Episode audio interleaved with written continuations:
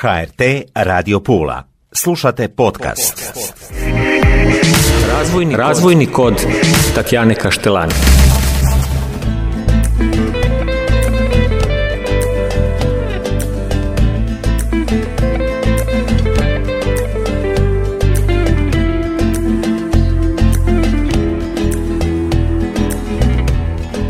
Dobro mi došli, poštovani slušateljice i slušatelji. Ja sam Tatjana Kaštelan. Evo nas u još jednoj emisiji. Govorimo o razvoju. Danas e, je emisija doista posebna. Evo, to mogu reći. Dogovarajući se s mojim gostom, odnosno Dobar dan. gostima, a ne znam jednostavno odakle početi. A za početak reći ću da mi je izuzetna čast. E, Prvi put su s nama na radiju gospodin Srđan Rišlavi Točno. I gospođa Snježana Rišlavi. Točno. Dobar dan. Dobar dan, da. I hvala vam što ste nas pozvali i pozdravljamo sve vaše slušalce, da. Meni je jako Da. drago što Mm, ste ovdje. Došli ste nam iz okolice Poreča, točnije iz Točno. Sela Drčevac. Drčevac. Drčevac, da. To je vrlo malo selo. Nema možda 50 ljudi koji žive cijelu godinu tamo, ali nama je jako lijepo. E sad, e, naši slušatelji će sigurno pitati zašto, kako, o čemu ćemo sad mi govoriti, kako to razvoj. Ja ne znam odakle krenuti. Gospodin Srđan ima toliko toga da nam kaže, dragi naši slušatelji, da ja jednostavno ne znam da li će to uopće moći stići u našu emisiju, ali treba krenuti. Prvi korak je naj, najvažniji. Krenula bih e, od njegovog prezimena, dakle, prezime je Rišlavi, Točno. e, češko je prezime. Je, za početak malo ću začiniti naš e, uvod, ako smijem reći, Snježana, smijem li reći, Snježana je supruga gospodina Srđana, u stvari zašto bih ja rekla, recite vi, recite vi. Da. Pa sve je počelo sa time što um, moj muž je ove godine puni 60. rođendan i razmišljala sam o nekom, eto, ipak malo posebnom poklonu za rođendan i došla mi je na, na pamet ideja, mi se prezivamo Rišlavi, što se piše sa dva y nema slova i, nego su dva y i svaki puta kad negdje me neko pita i trebam nešto napisati, otkud je to prezime, otkud je to prezime, Prezime je, prvo kažem uvijek prezime moga muža, znate to vam je češko prezime, porijeklo je češko, ali u stvari iz Češke je došlo u Istru, u Istru je došlo, pa je otišlo, pa se vratilo, pa su se danas smo se, mi sad ovdje smo već 20 godina opet u Istri. E, I moj muž je inače uvijek nama, tako kad bi bili ti neki obiteljski ručkovi, uvijek se pričalo o Didi Rišlavi, o pradjedi Rišlavi koji je došao u Istru i tako i onda mi je tako došla ta ideja da da ga nagovorim. Onaj glavni krivac, zašto smo danas tu, da. Odlično, ovaj, da, da, da, odlično. nešto Da, da, kaže da. o, Je. tim rišlavima koji Da. su došli i koji pa znam, mislim da su ipak nešto i doprinesli i Istri i, i, i povijesti i tako i naši dečki su tu sada i tako je sve to počelo i tako tog sretan Da. ti rođendan. E, sad si me rasplakala. Sretan rođendan. zbog rođendana, zbog godina, zbog starosti, zbog čega? Dobro. Sretan vam rođendan, gospodine Srđane. Ja jednostavno u životu nisam Da. eh, naišla na ljepši poklon za rođendan. Evo, iskreno. Emocije su proradile. A, dobro, to nismo Ja baš očekivali, smo da. To nismo dobro, da. očekivali, da. Sigurna sam da smo i naši slušatelji dirnuli. Se. ništa, ništa. Ovo je doista iskreno i predivno kad se tako nešto dogodi. I sretan rođendan vam želimo i. A Da. sada sad ćemo pričati o doista važnim stvarima jer ako ovo o čemu ćemo pričati nije razvoj, onda ne znam što je. Da. Dakle, Da. zadužili su nas i vaši preci i vi. Za početak još samo informacija da inače imate vaš vrtni centar, odnosno u okolici ste Poreča. Da. Da, da. Oba dvoje ste agronomi. Agronomi po struci, da. Pa radimo to od 1989. godine. Da, o, da, je stvarno svaka vam godina, čast, da. Mm. evo, poduzetnici, borite se, prošli ste i krize, i uspone, i padove, i sve što da. poduzetnik može znati i reći, to vi možete znati Je. i reći. Zato kažem, neće nam biti dovoljna jedna Mm. emisija, ali idemo mi, gospodine Srđane, od vašeg prezimena, odnosno od pradjeda, jel da, tako? da. Sve počinje to vreme, znači Austro-Ugarska je još bilo, Mhm. ovaj, kada se udruga Čirili metoda zauzimala da se na ovom području Istre ne, kroz bilo koji način bori protiv taljanizacije, odnosno da se što više upotrebljava hrvatski jezik. Kako tada nije bilo baš puno ovaj, školovanih svećenika ili učitelja na hrvatskom jeziku, oni su zatražili od Beća, jer je taj dio Istre bio i dalje pod upravom Beća, a ne Pešte, e, zatražili su neku pomoć da im se pošalje bilo ko, ko može barem vršiti ove, nedeljne mise na nekom slavenskom jeziku. I jedno što su uspjeli pronaći, to, su bi, to je bio taj brat od moga pradede, svećenik, ovaj František Rišlavi koji je pristao da dođe ovdje i poveo sa sobom ovaj, svoga mlađeg brata koji mi se tad imao 15 ili 16 godina to je bio Antun ovaj, e, Rišlavi.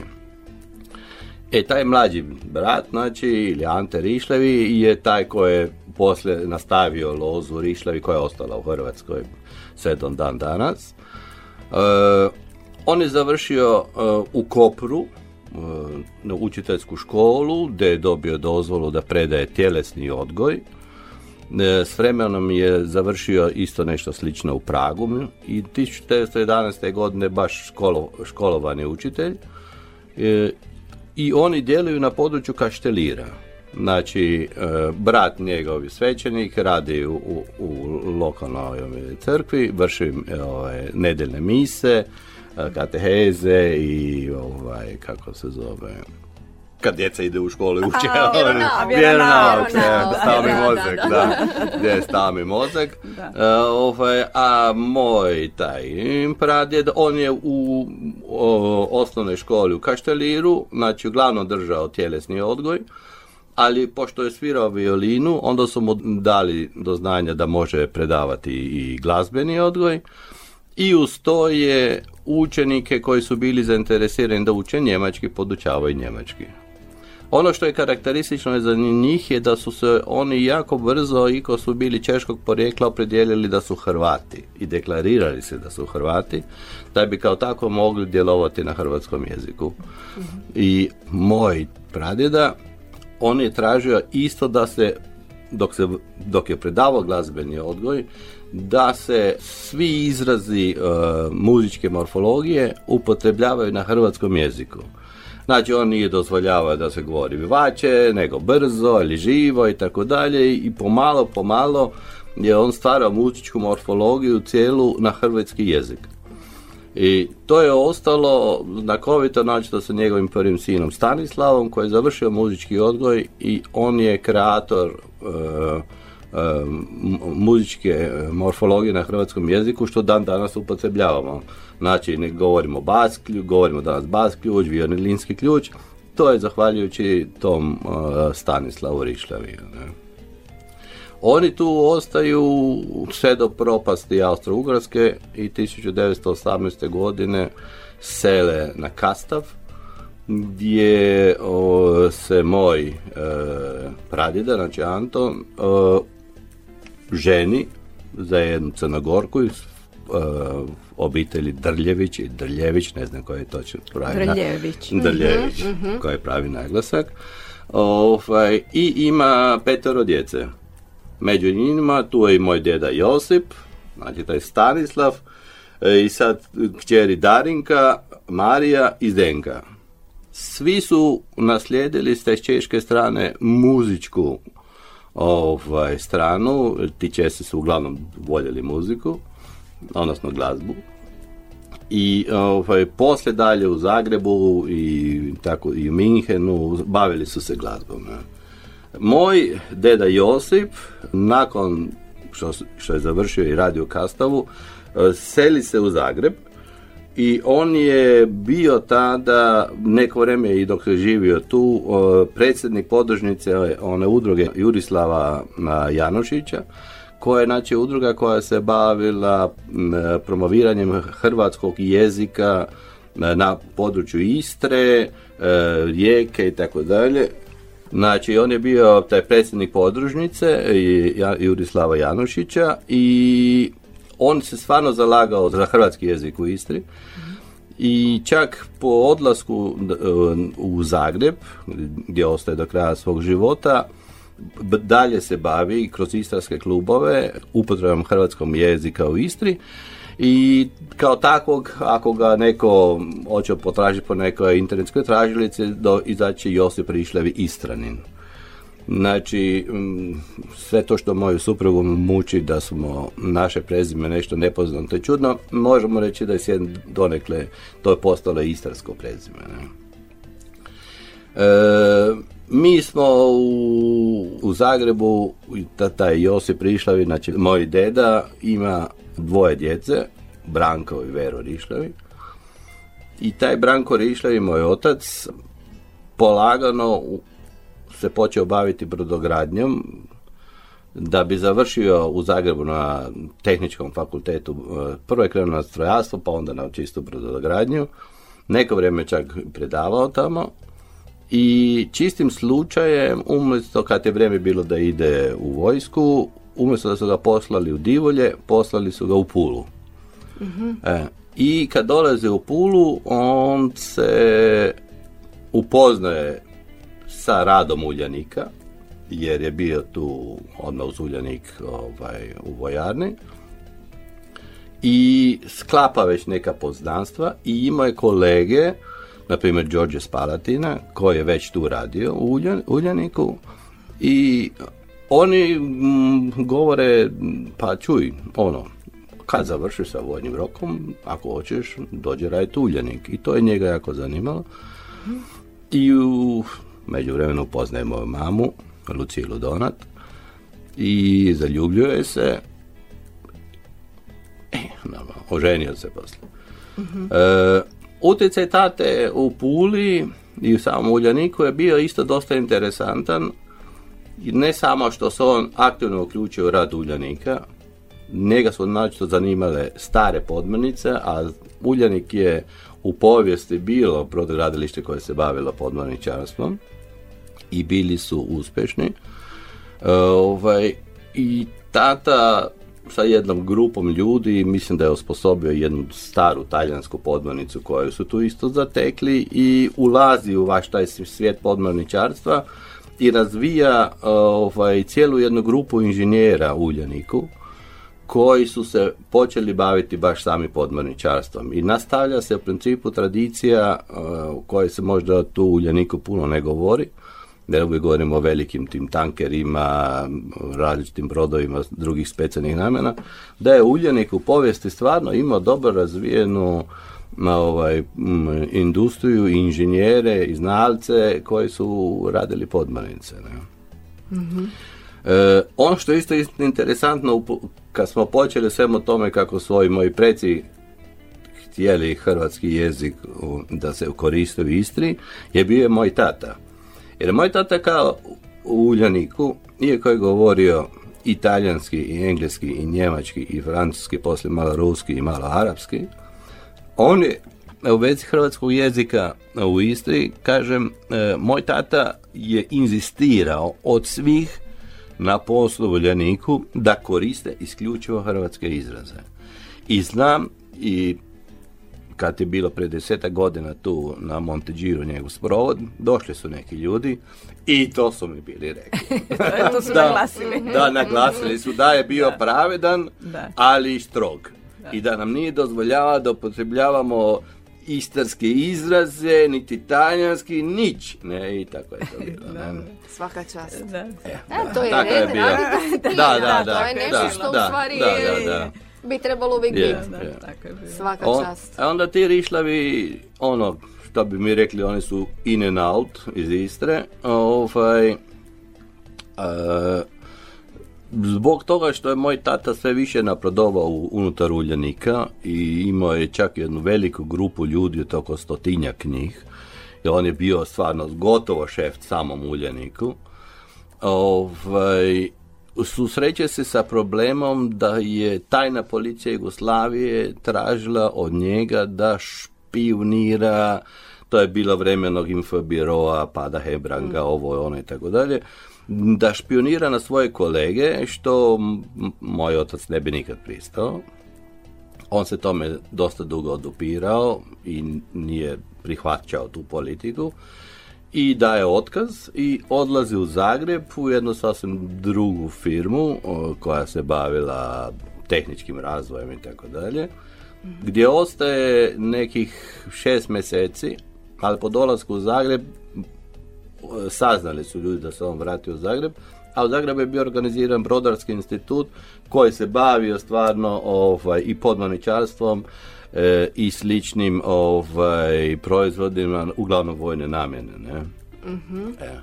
I tata je kao takav onda u vrijeme bivše zemlje putovao puno i po Egiptu i Sudanu, vidio i Gaddafija, vidio je neke baze vojne dole u ovaj, Africi, bio je u Iraku, vidio je Huseina i tako dalje. Znači, on je sa tima surađivao, ali mi smo kao takvi bili ostali u Zagrebu i naša veza sa Istrom ostaje po tome što sam ja imao živućeg nonuta i nonu u Šijani i gdje smo se svake godine za vrijeme školskih praznika i slično vraćali i tu provodili dva, dva i pa mjeseca i tako koliko je vrijeme dozvolilo. Meni je stvarno ono, Pula bila uvijek jako lijepa i jako fair prema meni, uživao sam, ja se sjećam starog Uljanika i tako dalje, mnogi koncerata, prvi put sam tamo vidio ne znam, grupu Bulldozer i tako. I- Wow, joj, da, prejako, tamo su da, da, da, tamo je bio grupa čast. Bulldozer i druge grupe. E, hodali smo po džardinima, družili se i bilo jako lijepo. Ne? E, To je baš ona prava pula. je, je, je, je, je, je, bilo je jako lijepo. Imali ste tu sreću živjeti tada u Jesmo, njoj? jesmo, jesmo.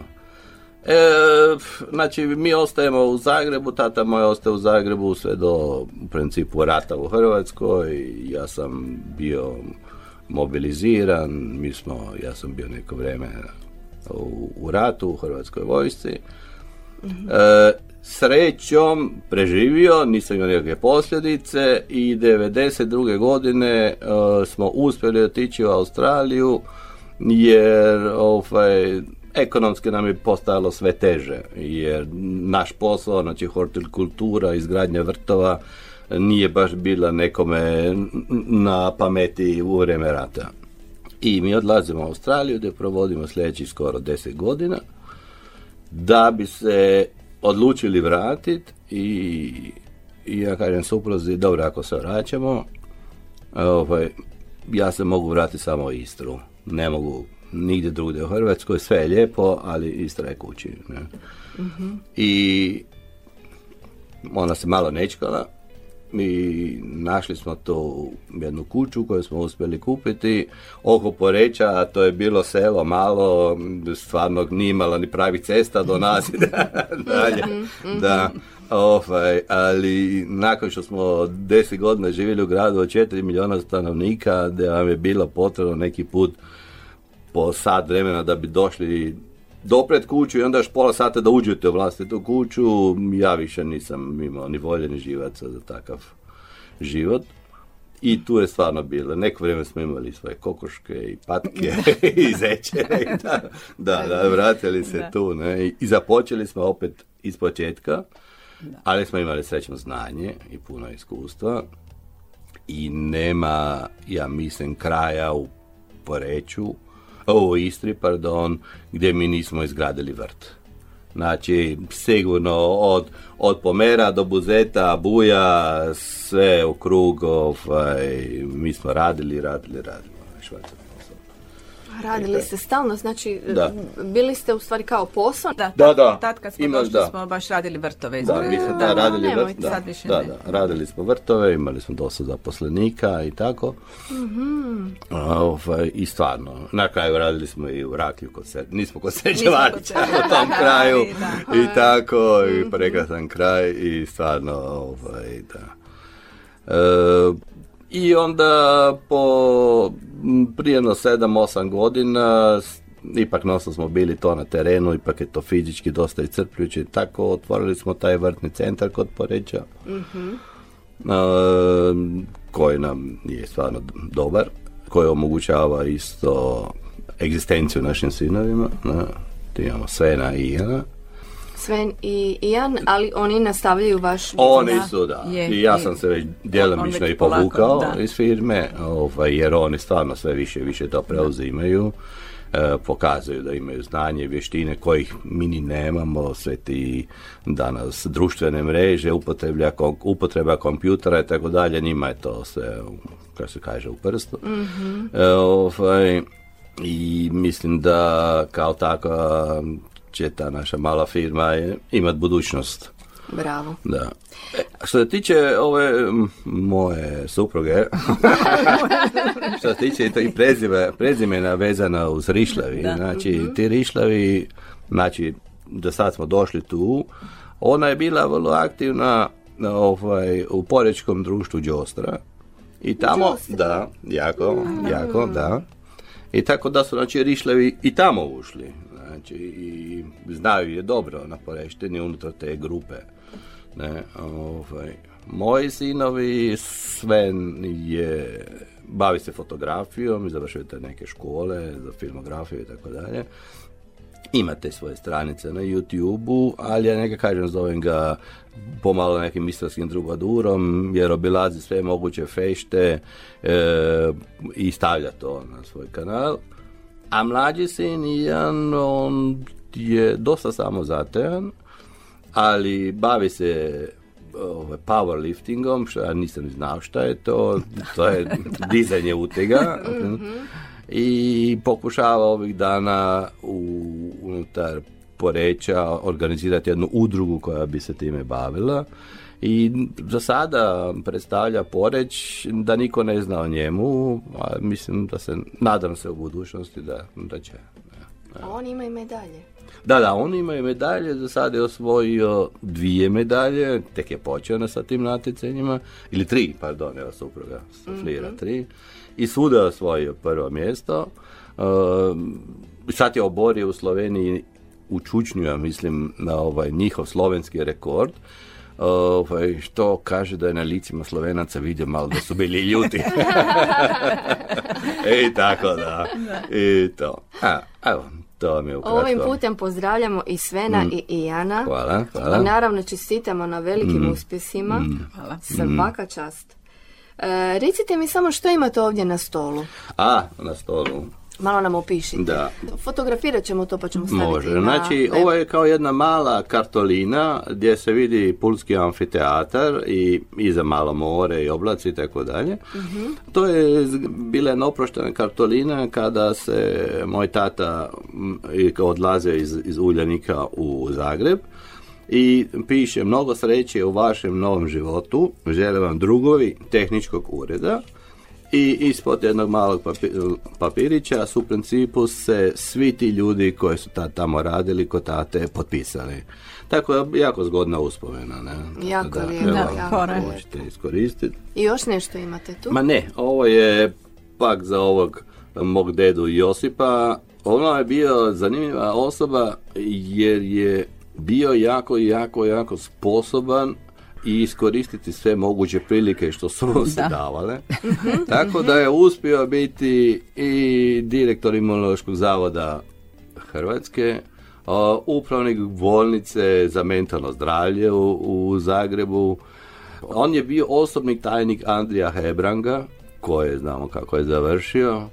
Ovaj, pa Antuna Štampara je poznavao, e, ne znam, o, ne on, nego pak je drugi dio familije su u bridge klubu igrali bridge sa Miroslavom Krležom i tako ne.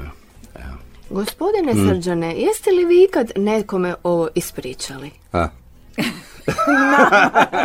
Samo djeci supruzi, familiji, da, Samo i da. familiji. tako i Da. Ovo je prijatelji. Izuzetna čast. Da, Da, da. Izuzetna čast za naše da. frekvencije, za naš radio i općenito za cijelu javnost. Mm. Vi ste ovdje meni spomenuli i povijest, vaše pretke, prezime, e, istarsku glazbu, odnosno glazbu, hrvatski jezik smo prošli, Mm. Da. prošli smo i brodogradnju, Je, i podmorničarstvo. Australiju smo Mm, prošli, da, Zagreb, Da, da. Krležu, Da. e, agronomija je tu. Ja ne znam, evo, zato sam Da. na početku rekla ako to nije razvoj, onda ne znam što je. Pa možda samo jedan detalj, to možda nije interesantno, ali baš kad smo vezani uz Uljanik, znamo nažalost u kom smjeru ide. Da. Uljanik je imao mm, jednu dizalicu Veli Jože, koja je bila pomična dizalica koja je naplutala. Ona se upotrebljavala u podmorničarstvu kada se za vrijeme Jugoslavije, kad su se testirale podmornice, to je ta bila velika tajna, tata mi ništa nije smio reći, ali poslije mi je pričao. Oni su sa tim velim jošetom vezali te podmornice. U slučaju da podmornice neće biti u stanju izroniti, ispuštali su podmornice koje su, ne znam koliko su imali, stotina tona, na 240 metara dubine. Znači ta mala dizalica je bila u kontroli 50 ljudi koji su bili unutra. Ne? E, tako da. I to je sve napravio Uljanik. ja, Tako da.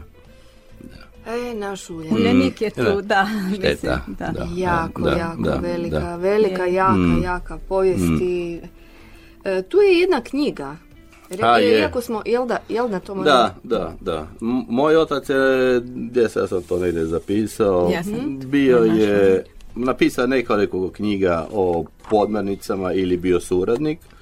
Ovaj, a napisao, znači to je jedna mala knjižica, piše Pula brodogradilište podmornice koja je bila izdata 2005. godine. Ne? Ali općenito bio je na primjer isto zanimljivo kako je bio putovao puno po svijetu i on je bio osoba koji nije imao slobodu kretanja. Njegova putovnica je bila u ne znam, negdje u vojsci e, pohranjena svaki put kad je htio izaći iz Jugoslavije mora tražiti dozvolu. On je obišao gotovo sva vojna brodogradilišta Europe jer su učili isto ali on je bio veliki poznavatelj i strane vojne industrije, znači te u brodogradnje. I kad je u, u Hrvatskoj bio u kinima i izašla je knjiga Hunt for the Red October, znači lov na crveni oktobar, koja obrađuje upotreblju nekakve nove ruske podmanice koja je najmoćnija u odnosu na Amerikance i tako dalje. Onda sam ja sa tatom pogledao te, e, ovaj, taj film i on je rekao, da, da, ali to ti je američka podmornica klasa ta, ta, ta, a ova te ta, ta, ta, kažem, to ti ni jedna nije ruska podmornica. Znači, on je samo ono malo što je vidio, on je znao protumačiti točno o kome se radi, o, o kom modelu podmornice se radi. ne? Sve. Da, da, da. tako da. Da, da. Evo, mislim da smo vas dovoljno ugnjavili. Da. Mene ugnjavili. Mene, ja sam počašćena što A, ste mi dobro, to da. sve ispričali. Ovaj, e, ja bih još samo malo da kažemo o mami. Mama? Da. Da. Ima tu još, nije to sve, ljudi moji, mi smo tek... Ja. A mama je ovaj, bila pripadnik talijanske manjine, ona je sad pokojna par godina. Rođena je u Puli, a mislim to je jedna druga priča koja mislim, to su stvarno ono Markovi konaci kad bi se nje- njezine familiji pričalo. E, Dobro, postoji ta nepismena, e, nema nikakvog dokumenta, znači usmena jedna predaja Da, da. da je njezina familija po tatinoj strani potomak nekakvog francuskog vojnika i tako dalje. Oni su došli u, u Hrvatsku, to je Jugoslaviju tada, iz uh, negdje okolice Akvileje, tu su se nastanili. Bavili su se zemljoradnjom, kao što je većina u Istri, to je bilo sve skroman život. I taj moj pradjeda je imao e, jednog sina Mičela, Mihovil, ne, koji je poslije bio tu u Puli i imao je dvije kćeri, moju mamu Lucilu i Alessandru, odnosno Sandru. Ono što je zanimljivo za mog nonota je, pošto je on bio, mislim da je završio ovaj, mesarski zanat i onda se time nešto bavio, ali to je sve bilo jako skromno. I n- nisu imali puno novaca i on, ne znam točno koje godine, e, jer se nisam sad za to pripremio, i otišao u Argentinu sa svojim bratom jednim. I tamo radi na visokogradnji i igra srećke. I on dobiva tada oko 2000 američkih dolara. Znači govorimo na, doba između dva svjetska rata. To su bili ogromni novci i dolazi natrag u Hrvatsku u, i u Puli kupuje zemlju Od te srećke. od te srećke Da. i cijelu kuću. Da. I sve s time kupuje. Znači, to je danas na područje Šijane, tamo gdje je, kažem, bila prva standa, gdje su one Da. zgrade, znači 43. e, Istarska divizija i Koparska, ono sve iza su bili oni, e, znači bili su Gustini e, i oni su obrađivali tu zemlju puno, puno, puno, puno godina. Ne? E, još jedna stvar o tom mom nonotu kad je već bio u Argentini, mislim, smiješno, ali istinito. Navodno je on imao jako lijepe noge za muškarca. I jedan kipar je u Argentini iskoristio te njegove noge i ja ne znam u kom mjestu, ali kažem to usmena predaja, postoji nekakav kip sa nogama od mog nonota. A, nevjerojatno. Da, E, da. da, Da, da, da, da. Baš. E, on, I sve o svemu oni su znači, imali e, tu zemlju, gdje je bila djelomično vinograd, nešto je bilo pšenice kukuruz, a ostalo je bilo proizvodnja povrća. E, srećom, e, tamo je bilo jako puno vode i stvarno su mogli proizvoditi povrće cijelu godinu i sa vozom i magarcem se navečer bi se premala roba, išlo se na tržnicu, na markat ovdje, prodavalo i navečer natrag. To je radila prvo moja pranona, Marica, pa onda poslije moja nona i, i onda su od toga živjeli. Ali cijela ona, dakle, koparska Mm. pod... e, To, a to je bilo sve Polje. obrađeno. Ja sam ko Sve mali tamo išao, mi smo krali kukuruz, odnosno panoće kako smo zvali, mislim tamo je bilo svega, bio je taj Mhm. magarac, uh, magarac se zvao Trapola, ne, i to je da, zamka. da, zamka, da. Zamka. Zamka je bio zato što, ono, kad ste ga probali za jahac, sjednite na njega, on je miran i samo spusti glavu i vi ste dole. Da. Gotovo. Da, nikad vam nije Da. dao. Da, da, da, i tako, ne. Jo. I taj Trapola je doživio ne znam koje godine i to je istinita i podatak ovaj, m, ono ga više nije mogao za ništa koristiti onda ga je htio dati uspavati i ne znam kome ga je predao, ali na, navodno završio na brionima kao hrana za lavove i tigrove. Ajo. Ali Znači to je onaj cijeli prirodni A, proces, Da, recimo. da, tako, da, da, da, Da, tako da, je da. završio, da, evo, to je to, ne. Joj, Bože, E, to je, da, no, ne kažem, a, oni su... Kakva priča, kakva, da, po mam- kakva obitelj. Da, Sve Pazite, Mm. češko prezime, odnosno kakvi korijen je u stvari istarsko. je, zanimljivo, je, da, A da. u stvari istarsko. I ne samo to, nego e, vi ste oboje agronomi. Mhm. I počeli ste ovdje kada je u stvari e, hortikultura kod nas bila nepoznanica, jel tako? Da. Kakav je bio taj vaš put e, kad, kako ste krenuli tu? je. Rekli ste mi u, na, e, u vrijeme bivše Jugoslavije da ste prvi put ovdje. je u Zagrebu, da. Da, mi A u smo, Zagrebu tamo je smo- da, mi smo tad živjeli u Zagrebu Da, da. i registrirali smo se 1989. godine. Mhm. Bili smo druga, mislim, firma u cijeloj Jugoslaviji koja je za tako nešto bila registrirana, niko nije ni razumio čime se mi Ni, bavimo. da, nis- nis- nisu znali šta mi to radimo, Da, šta, da. šta mi to želimo I raditi. nas su u početku ljudi zvali, ćete mi doći prefrezat vinograd, pošpricat voćke, ovo, ona, kaže, ne, ne, mi radimo okućnice. Ono, nisu, nisu, nisu kapili, nis, nije im to sjelo u glavu šta mi delamo. Ali u principu je interesantno pojavilo se tržište, da. E, samo trebali ljudima dati do znanja. I do rata, ovaj, negdje do 90. 90 ka- kasne 91. mi smo puno Radili, radili. da, da. U okolici Zagreba i tako dalje i Karlovac i tako dalje. Mi smo stvarno, stvarno puno radili i to se počelo polagano razvijati. Ne? Ali kad sam vam postavila prije pitanje zašto Poreština, a ne Pula, i to je poveznica. A, da, gledajte, kad smo se vratili do Australije, ono, mi smo malo analizirali kako je u Istri i tako dalje i Porešti, Poreć je bio i to je dalje bio među vodećim turističkim gradovima u, ovaj, u Istri i ta naša djelatnost je vezana uz turizam. Je za privatne kuće koje hoće samo lijepo, za sebe, ali je jako vezana za turizam i mi smo računali ako dođemo na Poreštinu, mi ćemo tu imati tržište i bilo, je- bilo je ispravno. Bilo je ispravno, da. I dan Da. danas imate Da. i tržište i tekako. Je. Kao poduzetnik, koji su vam najveći problemi? Naravno, danas treba preživjeti. Preživjeli ste brojne krize, ja sam to sigurna. Da, da. Tolike godine. A je, bilo je trenutaka kad mi smo se zezali da nam je frižider bijeli iznutra nego vana. A, Baš je bila da, kriza. bila je, bila je Da. ti kriza i tako, ali ako Mhm. vjeruješ, ide, da. Danas je možda problem radna snaga. To je najveći problem. ja Danas, mislim. da, danas je radna to snaga najveći i, dan, problem. i ne znam, mi mislim da smo izgubili općenito ono, da, da trebaš raditi, da se ujutro trebaš dići, ići raditi i, da, i, i tako ćeš Da. živjeti. Danas Radne je stvarno navike. radne navike i, i, i da je Da, sve da. je rad. Mi kad Je. smo radili u Australiji, Da. isto smo radili vrtove.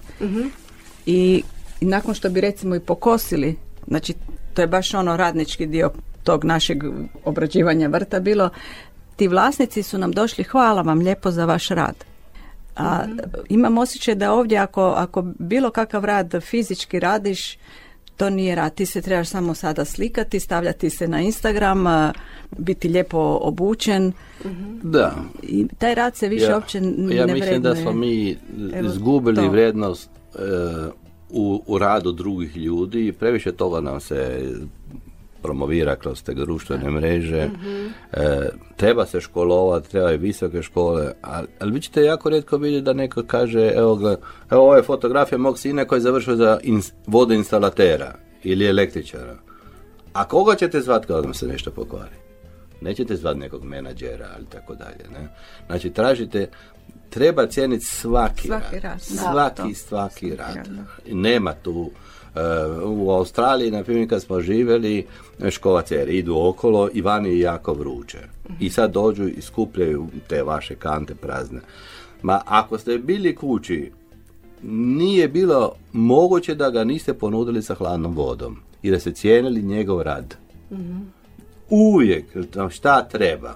Ne? E, I to danas puno mladih se boji raditi rukama, e, ne znam zašto, jer ako je svaki posao vrednovan i na kraju plaćen kako treba, naglasim treba naplatiti kako treba, radi ono što voliš, a ne nešto što ti se nameće da bi stvarao neki imidž. Tako da, evo, to su možda neki problemi koji u budućnosti će biti nedostatak takvih ljudi kod nas na tržištu. Da, nije to virtualno, treba biti realno. E, Realno, tako je, da. tako je. virtualno tako je jedno, previše smo Je, ušli u virtualno, Da, trebamo da, ipak da. uvijek se Da, da, spustiti da. na zemlju Da. i... Ja, ja, mi, mi znamo, imamo neke naše kupce koji su, neću sad reklamirati, ali su veliki istarski vinogradari. I jednom mi jedan došao i ga pitam kako greš, šta je ovo, kako ono, kaže pogledaj mi ruke. A ruke mu sve žuljevi i krvave. I onda ga ja zezam, ma nemaš one električne škare. Tako, imam, ali šta misliš da si, kad si 8 sati cijeli dan s njima o, o, u Vinegradu, da ti neće nastradat ruke, će ti pomoći, ali to su njegove ruke.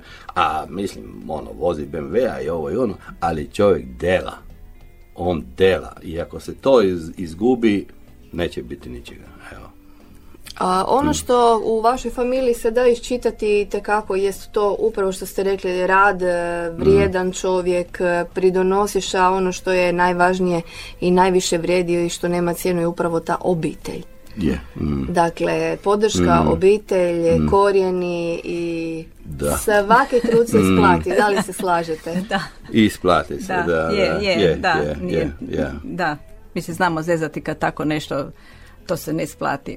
Ma sve se isplati, ma mora se isplatiti. Neće se možda odmah preko noći, ali i, i kroz to ćeš možda naći neki drugi smjer ili nešto, ali mora se isplatiti i, Da, i- da. i raditi i i i ja ne razumijem kada kažu ovdje, pogotovo Istra, pogo- stvarno, ma stvarno ono trebaš se sagnuti, posao te čeka, tu trebaš ga samo uzeti i, i ne kužim kad ono, kad kažu da nema posla. Ima dela uvijek. Ima Ko dela hoće za delat, ono ko hoće. Ko hoće dela, da, da, da. A mi smo, šta znam, imamo stvarno sreću i uvijek smo pokušavali imati nekakav normalan kontakt sa djecom Ovaj, I što su odlučili biti s nama, to je Ali to je velika jako pomoć. lijepo. To ni, da, to je bila nam je- njihova... to je bila njihova želja, nikad ih nismo tjerali.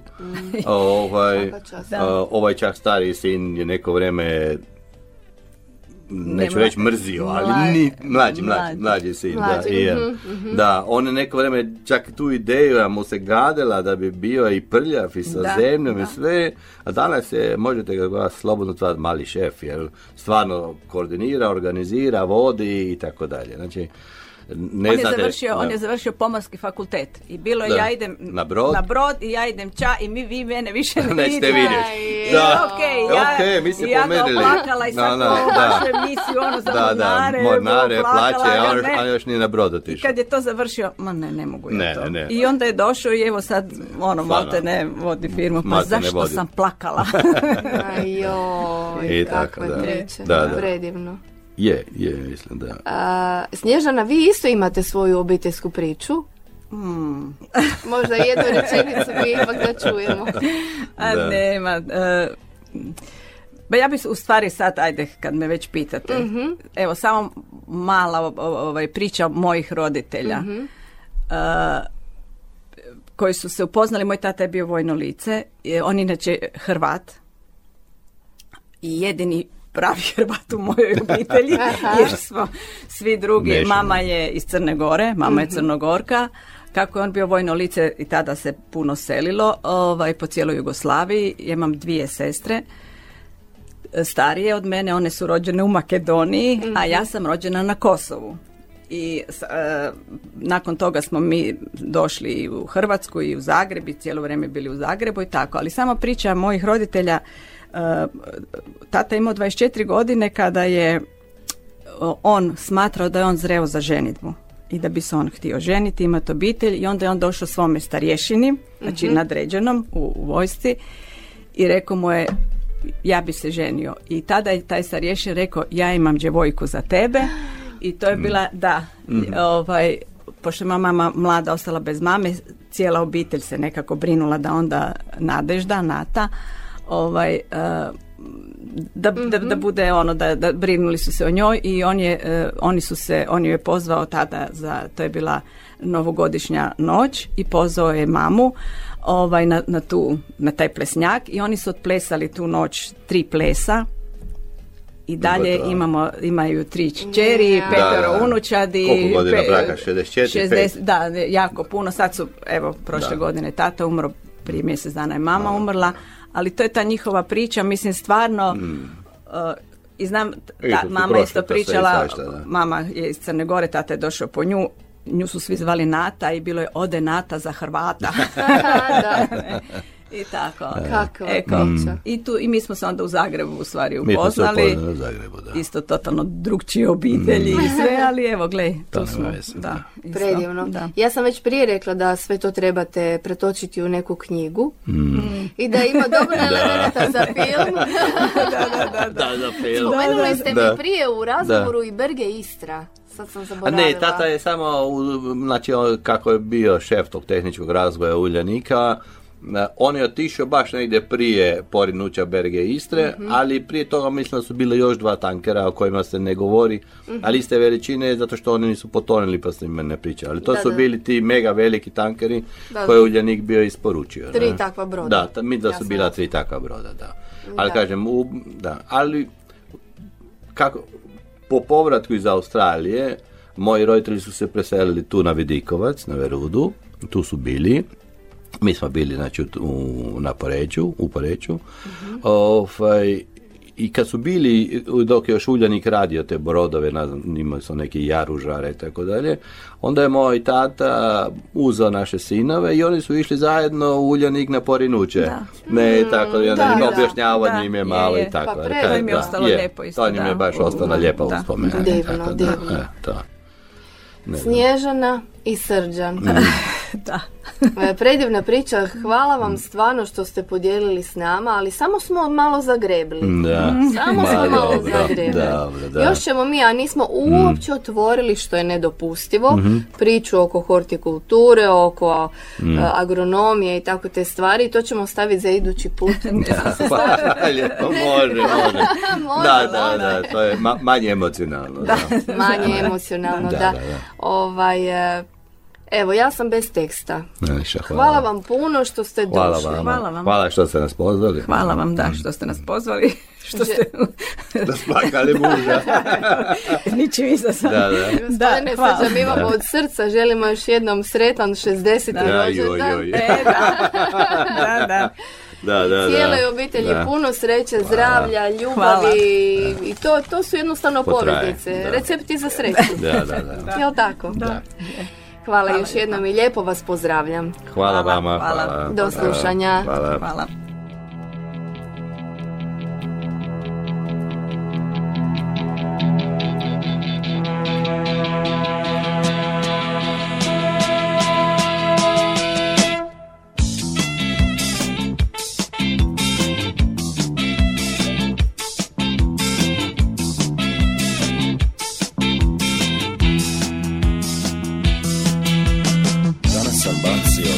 Radio kroz prozor. Razbio se tisuću komada. Na programu nije bilo ništa za mene. Samo reklame i dileme. Radio, ovo je tvoj grad Radio, bye bye bye